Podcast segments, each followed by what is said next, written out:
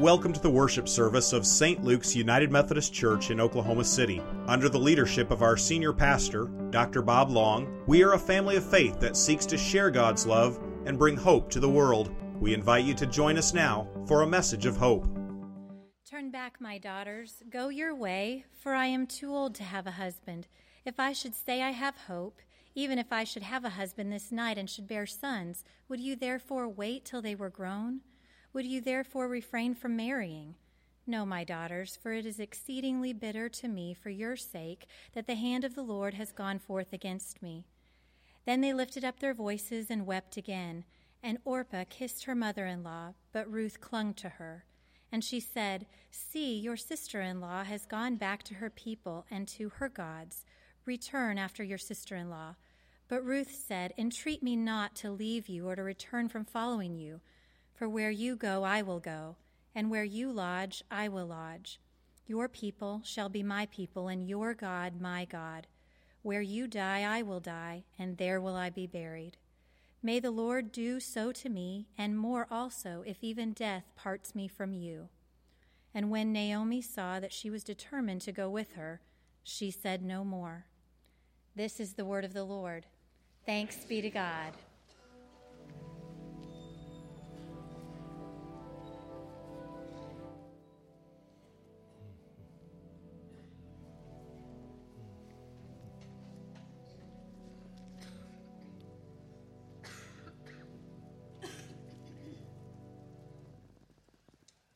Bob Goff is a lawyer, he's a writer, speaker, and he's also a real advocate for youth who are being oppressed in Uganda, India. He's an amazing guy. But he tells some stories of back when he was in college. Back when he was in college, he was working with Young Life. It's a college group, a college ministry. And he one night in his senior year, he was there with his best friend Doug, and they were playing the guitar kind of for the night when in walked this beautiful lady in the back of the room. He did not know her, but he was struck by her. And he leaned over to Doug and he said, There is Mrs. Goff. Well, I can tell you, it would take him five years and a whole lot of convincing before finally she would agree. And yes, she became Mrs. Goff, and they've been married now for more than 25 years. But it was kind of rocky getting started. That first night when he saw her, he was anxious to meet her. He went to the back and introduced himself, got her name. His heart was just fluttering. He was thrilled that he had now met her. And he would later ask her, said, Do you remember that first night that we met? She had no recollection of it at all. But it meant so much to him. And it was just 10 days before Valentine's. And so he finally figured out a perfect way to express how he was feeling. He went out and he got a four foot by eight foot piece of cardboard, and then a second one, and he glued them together on one side to make it like an envelope.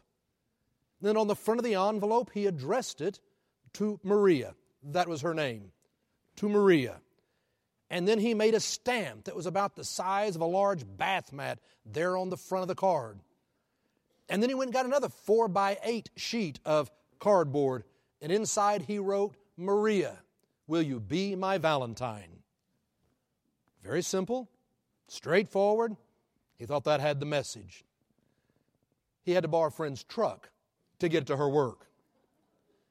It turned out that she was working for an advertising agency. She worked on the 12th floor of, floor of a tall building. He got to the building and he started having trouble getting the card into the elevator. He finally managed to get it in the elevator. It went up to the 12th floor. The door opened, and he started getting it out, and it got stuck. Now, you know what happens when the doors of an elevator stay open too long. Ding, ding, ding, ding, ding, ding, ding. It just starts making the noise, and people start coming out into the lobby to see what's going on. He finally gets the card out of the elevator and he asked the receptionist, Would you go get Maria?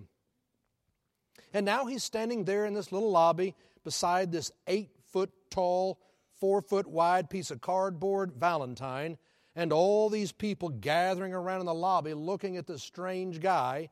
And for the first time, the thought hit him this might not be a good idea. About that time, she came around the corner and saw him standing there with this enormous Valentine card, and she was horribly embarrassed. She was humiliated. And he said, There's no doubt about it, but this event set our relationship back a good six months. For the next six months, she kept a good distance from him. She would speak politely to him but her friends managed to come back and tell him whenever she saw cardboard, it made her want to run. But during that time, he still was struggling. He wanted to know her, he wanted to be closer to her. His heart was so full. And so he came up with the idea. He knew where she parked every morning. And so he decided that he would start making a peanut butter and jelly sandwich. Put it inside of a little baggie and then put it underneath her windshield wiper. Some days he included a note with the sandwich. And he said later, I know that seems a little weird. He said, I don't know why I came up with that idea. He never thought about himself as being the peanut butter and jelly stalker. But he said, after they finally got to really dating, she said to him, Why did you do that? And he thought about it and he said, when your heart is full of love, it has to be shared. Love is a do thing. And that is our belief and why we are having the special year we're having now at St. Luke's called the Year of Kindness, the Kindness Project. Because the Kindness Project is about love is a do thing. It's not about thinking, it's not about talking, it's about a do thing. We have said that for this entire year, you and I are making a commitment that based on Jesus' scripture, a new commandment I give you, that you love one another as I have loved you. That you and I are going to start each day thinking about how we have been loved by God. That's where we start, it's our foundation. We have been loved by God a baby has been born in Bethlehem. God's expression of love, Emmanuel, God with us. We're going to think about we've been loved by God. Now we've been called to go and to love other people. It's a do thing. It's about us putting our love into action. And what I asked you last week, if you were here, was would you commit to do a kind act, one kind act a day for the next 366 days. It might be small, it might be large. Sometimes it'll be to a family member, sometimes someone you work with, maybe a stranger. But if we would all try to find something to do, not just waiting for the opportunity to come, it means you go out of your way to make the opportunity. To be looking and listening, to see the opportunity, and to be kind in order to know if we're doing that, I told you we're going to give everybody a, a bracelet. And if you didn't get one last week, they'll be out in the narthex. It's a bracelet that says the Kindness Project. Inside it's going to say, Do something kind today. And I said, Put it on your right hand, start the day, and it'll make you think about it. And when you do something kind, then put it on your left hand, and you'll come home at the end of the day and you'll know you did it. I've also been using a church coin. My church coin that I carry with me, I put it in my right hand pocket, and then I'd sometimes then put it in my left hand pocket if I did a kind deed. I come home at the end of the day and I know I did it. It makes you think about it. I got to tell you, this last week, I got six out of seven. Not bad. Six out of seven. I told you that I didn't expect anybody to get 366.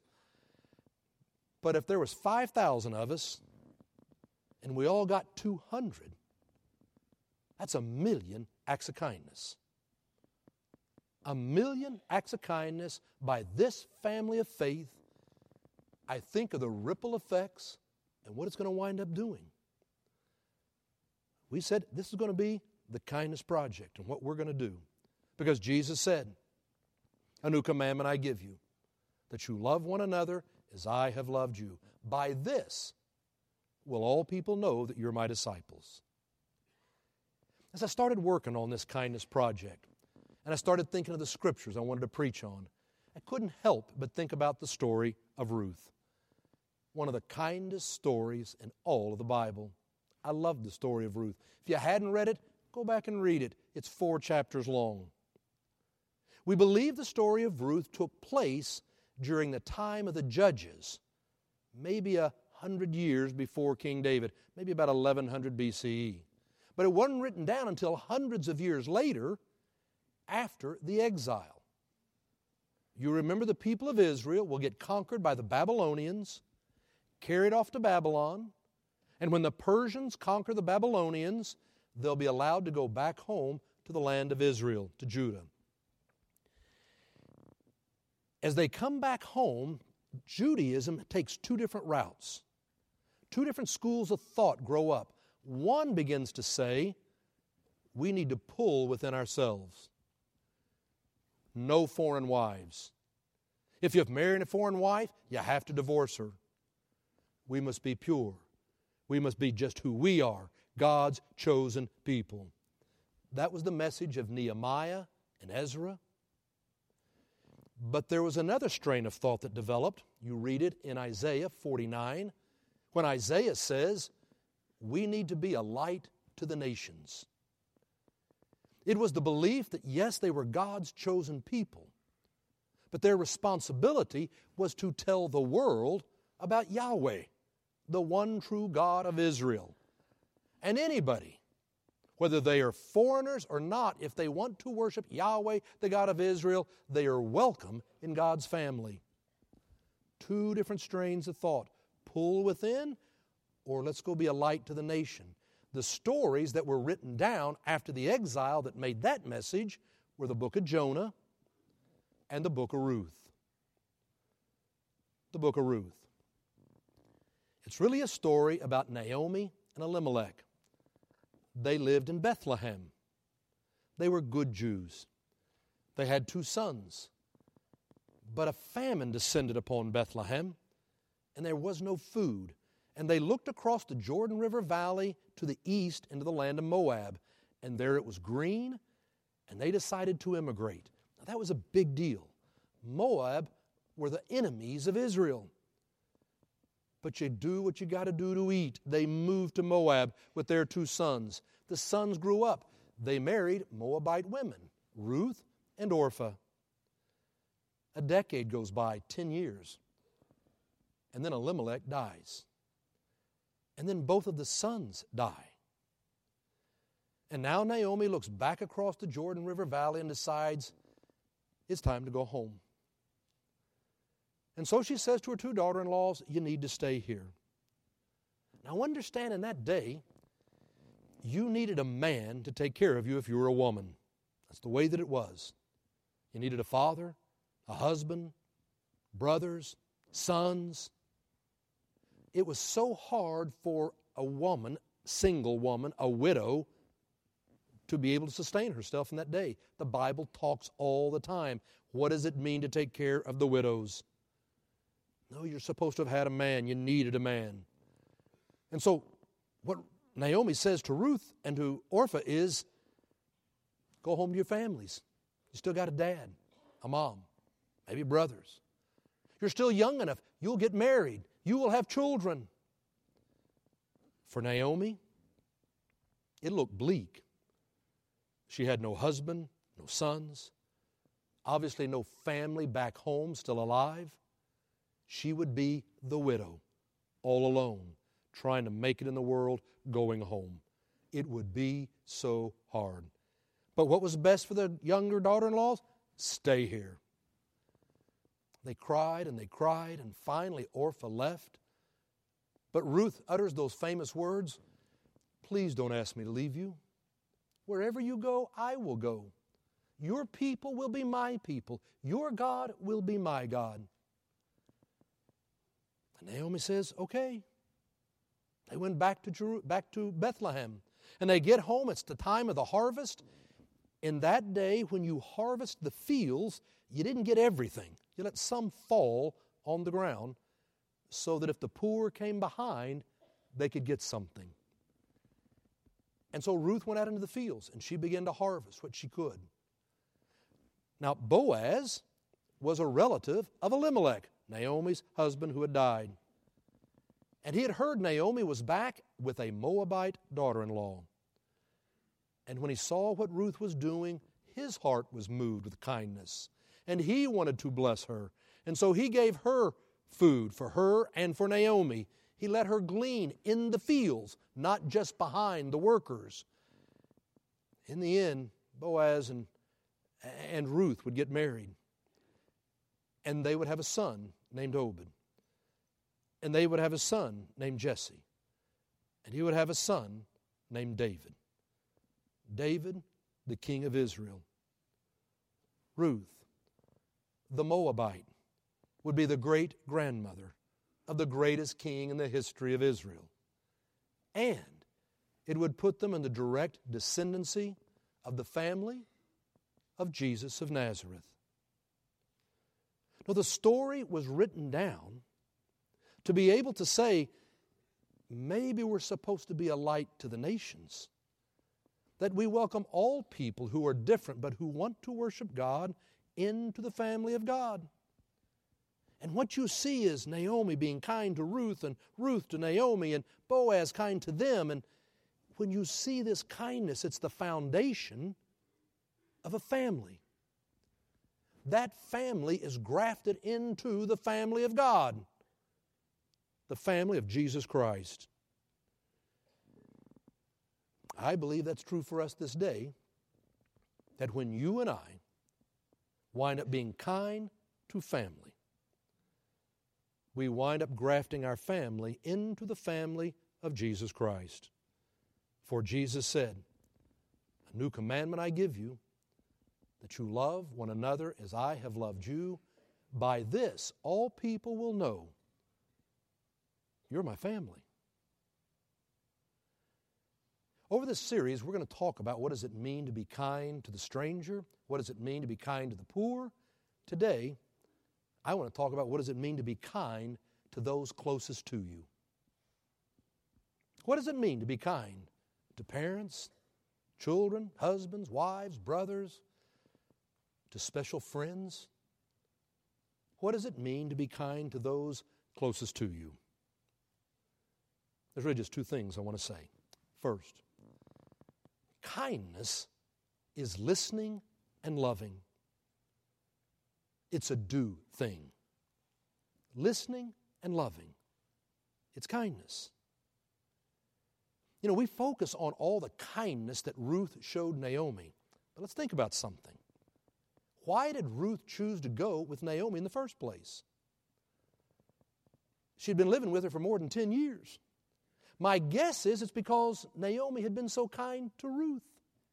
She must have been an amazing mother in law, one who would listen to their hopes and their hurts, their dreams and their grief. She must have been so kind to be there and to listen and to love them. And that's why they chose to say, We want to stay with you, Naomi. Because the way they had been treated for so long the thing that I see so much about our families and those closest to us is it sure is to take people, easy to take people for granted. You know, I have the privilege of doing weddings all the time, and I do weddings, and when I do them, I talk to couples about, you know, you're dating, and I'm sure you've put your best foot forward. You're trying to be nice, you do kind things, you look your best, you say the right thing, you hold your anger, and then you get married. Then you don't have to win them anymore. You have them. And as time goes by, you start to take them for granted. You forget to be kind to those closest to you in your own family. I got to tell you, I, I know I won the lottery when I got my parents. I was phenomenally blessed with the mother and father that I had. It wasn't until I became an adult and looked back I realized that we didn't have a lot materially growing up. Later in life, they did well. They had those things, but not when I was a little boy growing up. But we had everything that was essential, and I felt that we were incredibly rich. No, I remember so very much. My father was kind of quiet, but he loved athletics and he was always there to play baseball and to play catch. And he was part of anything that I chose to be a part of. A wonderful dad. My mom was so outgoing, never met a stranger. She loved to talk. And what I remember about as a kid growing up is whenever I came in from school, she wanted to talk. And as a boy growing up, we talked and talked. And then I became a teenager. And somehow she reached across that rebellion to where we continued to talk about anything and everything. I, remember when I got married and I was going to be moving away, and my mother said to me, The thing I'm going to miss the most are our talks. She was a great listener. She knew what was going on in my life. She cared. We talked all the time. As a small kid going to school, my brother and I, she'd take us to school, We'd get to school, and she'd stop and would have a prayer before we went into school. When I got older and I was driving, she had that prayer before we left the house. She prayed every day about what was going on in our lives and, and what we might need and asking God's care. Now, I, I knew that they cared, they were so involved. You know, I was in a play when I was in kindergarten, and I would be in a school play 11 out of the next 13 years. Only my seventh and eighth grade year was I not in a play because it wasn't available, and then I did speech. I played baseball in the spring, I did drama in the fall, and they never missed a show. They saw every show that I was in through those years, those 11 shows through the years. Now, if it's a two week run, 14 shows, they came to opening night. They didn't come to all 14, but they didn't miss a show that I was in. I remember when I was in high school in the 10th grade, I was new in the drama department. They had lots of great actors. I was not cast. We are going to be putting on a melodrama, and it was going to be a, um, a fun kind of a show. And I was working on the sets and the props. And then one day, Mr. Nemi, our director, said, um, I need some extras for a barroom scene. Are there any volunteers? It would get me on stage. And so he cast me as a drunken sailor. My role was to lie on a bench, passed out. I didn't have to say anything, I didn't have to do anything. I just needed to lie there, my eyes closed, looking drunk. And so that's what I did. The scene would come along. I, I, would told mom and dad ahead of time and how excited I was I got to be on stage. And so they came opening night. And that scene came, the curtain went up, and there I was, lying on a bench, on stage, looking drunk. Mom and dad were there watching, and there was a lady sitting right next to my mom. And she leaned over to her and said, Look at that. Some poor mother had to come tonight. just to see her son do that. My mother leaned back over and said, I bet she doesn't mind. And I knew she didn't mind because I knew my mother loved me. I knew that my mother and father loved me because they were there to listen, to know what was going on in my life, to be kind. It's a do thing. I knew how much they loved me through the years. One of the things that happens to us when we are living as family is we start taking each other for granted. Those who are closest to us, those who are most important to us. What I'm asking you this week is I want you to look around at those that matter to you family, your closest friends. Are you taking the time to listen, to love, to be kind? It's a do thing. Second, don't forget you have to be present to be kind. When I think about Ruth and Naomi, Naomi was going home to a very difficult situation. Without husband or sons, she was the widow. Ruth and Orpah, they had an opportunity. family, get married again. But boy, it didn't look good for Naomi. And for Ruth to speak up and say, Wherever you go, I will go. Your people will be my people. Your God will be my God. To tell Naomi, You're not going to be alone. I'm going to be with you. What a gift. That was the kindness that Ruth showed to Naomi. Again, what I think happens in our world today is that you and I are so busy and we can get so involved in our hobbies and things we like that if we're not careful, we forget to be present physically, emotionally, mentally.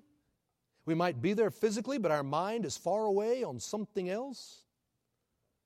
How easy is it for us to forget to be present? And if you're not present, it's hard to listen and to love.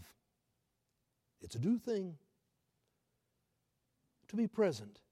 You know, it, it is one of those hard things. I know Marcia and I have been trying so hard to make sure we make it down to Temple to see one child and family, making it out to Colorado to see the other child and family, FaceTiming. We were FaceTiming grandkids skiing in Colorado yesterday, trying to be present so that you can listen and love. Some of you will remember the book from years ago now entitled Room for One More. It was made into a movie, actually with Cary Grant, back in the 1960s. Um, it was written by a lady named Anna P. Rose. True story. True story about a family who had three children, two girls and one boy. They were living in a small town. And this child, um, they, a girl, needed a home. And they said, We'll take her in for two weeks. And so they took her in for two weeks. And then they kept her a few more weeks. And finally they said, Oh, there's room for one more. And they adopted her. And then there came along a boy, nine years old, and then another boy. And in the end, they adopted two boys and one girl. And so now they had three boys and three girls, six kids. And she wrote the story about what it was like raising these children and all these different backgrounds. And it was during the 1930s and 40s when the story took place, when we're trying to come out of the Great Depression and going into World War II. What was it like to take these other children into the family? There was always room for one more. Well, if you've ever read the book or seen the movie, you know there's a character, a, a boy named Joey. Joey is the name in the book, but his real name was Jack Williams. And Jack Williams was a member of the St. Luke's family of faith for years and years. He and his wife, Margaret. Wonderful people. I loved Jack. Jack was a pilot, and a Navy pilot in World War II. Um, he got married, settled here in Oklahoma City. Um, he was just a man who was always positive, always upbeat, never met a stranger, a person who was just a man of integrity. I love Jack. He played the piano, and we all had appreciated his playing the piano Wednesday Night Alive and all kinds of times. His son, John Michael Williams, and his family are still a member here at St. Luke's. But Jack and Margaret are now in the kingdom of heaven. But I was thinking about it because I've read the book and he told me the stories of how when he was nine years old, his, the, the person he became was not the person he was at nine years old. His mother had died. It turned out his father was a coal miner. He was not present. Jack got mixed up with all the other kids, roaming the streets and getting into trouble. He finally helped a group of kids put some rocks on the railroad track and they derailed a train. And that's when the authorities came in and found him and took him out of that situation. And Anna heard about him and said, We'll take him for two weeks. They were down at the beach for the summer, a house they had rented. And so Jack came to live with them. Two weeks. He was so malnourished, it turned out he literally was starving to death. When he came in that very first night, he came to the table and here's all this food and meat, and he said, How often do you have meat? And it was the other girl who had already been adopted who spoke up and said, Every day. Look, when I came, I started gorging myself and making myself sick because I was worried there wouldn't be more. There will be more. You don't have to hide your hamburger under your pillow for tomorrow. there will be more. And Jack sat down and began to eat, and soon he was throwing up.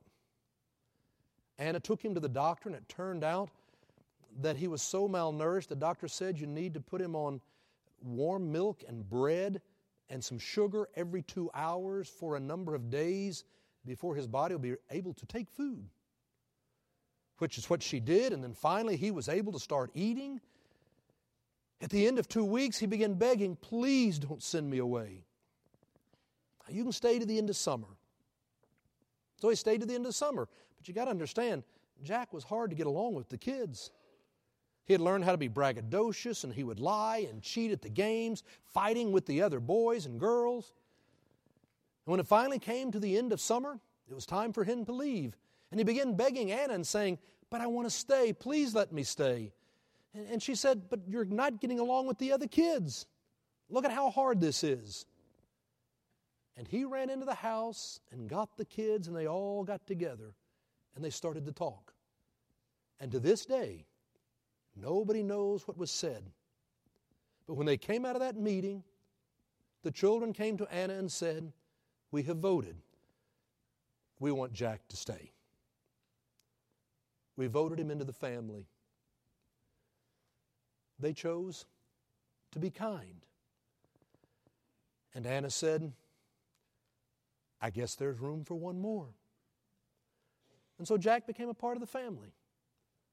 They came home from the summer vacation to their house in the city, and when Jack walked in, there he saw a piano in the front room. He had never been able to touch a piano. And he sat down and he wanted to play My Country Tis of Thee. And he started looking for a note and then sing the next note and looked for it. And he worked eight hours. He didn't eat dinner that night. Anna brought it and put it on the piano bench. He kept on playing. The next morning, he got up and kept on playing and by that evening he could play My Country Tis of Thee two handed on the piano, just by ear. He had an incredible gift. And when Anna and her husband saw it, then they started paying for piano lessons. They got him into school and all and to be able to play, and they began encouraging him and helping him to play in front of other people. And as he began to find that sense of self confidence and his own sense of worth and his to be proud, then all those other problems started going away when you know that you're loved. And that's when he would become the kind of man that he became. So kind, so loving, such a good person. But when he first came to the house, kind of an interesting thing, he, he came and, and when they got into the house, he turned to Anna and said, Can I call you mother? Like the other children? And she said, Yes, yes, you can. And that night before they went to bed, suddenly she heard, Mother! Yes, Jack?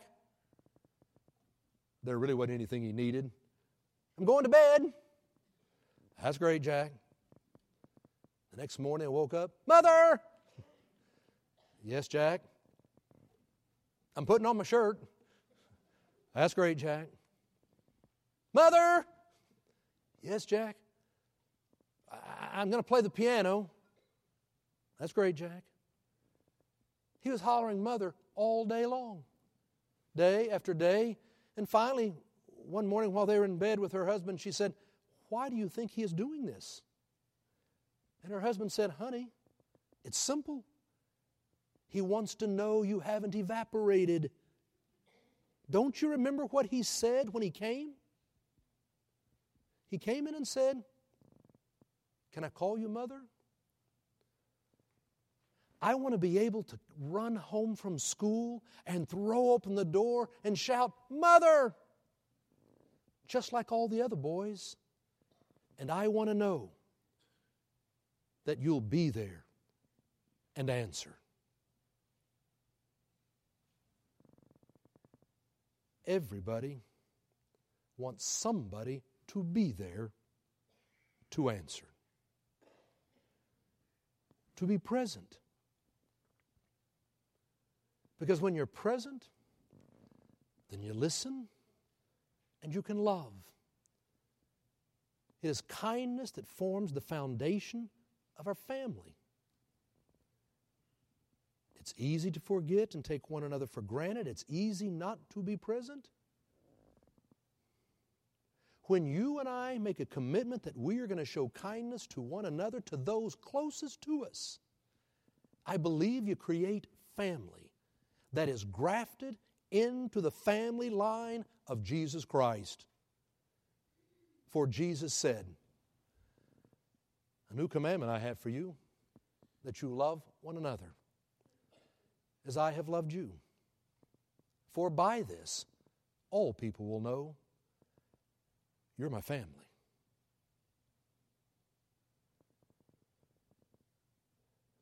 It's in the name of the Father, and the Son, and the Holy Spirit. Amen. Let each of us lift up our own silent prayer.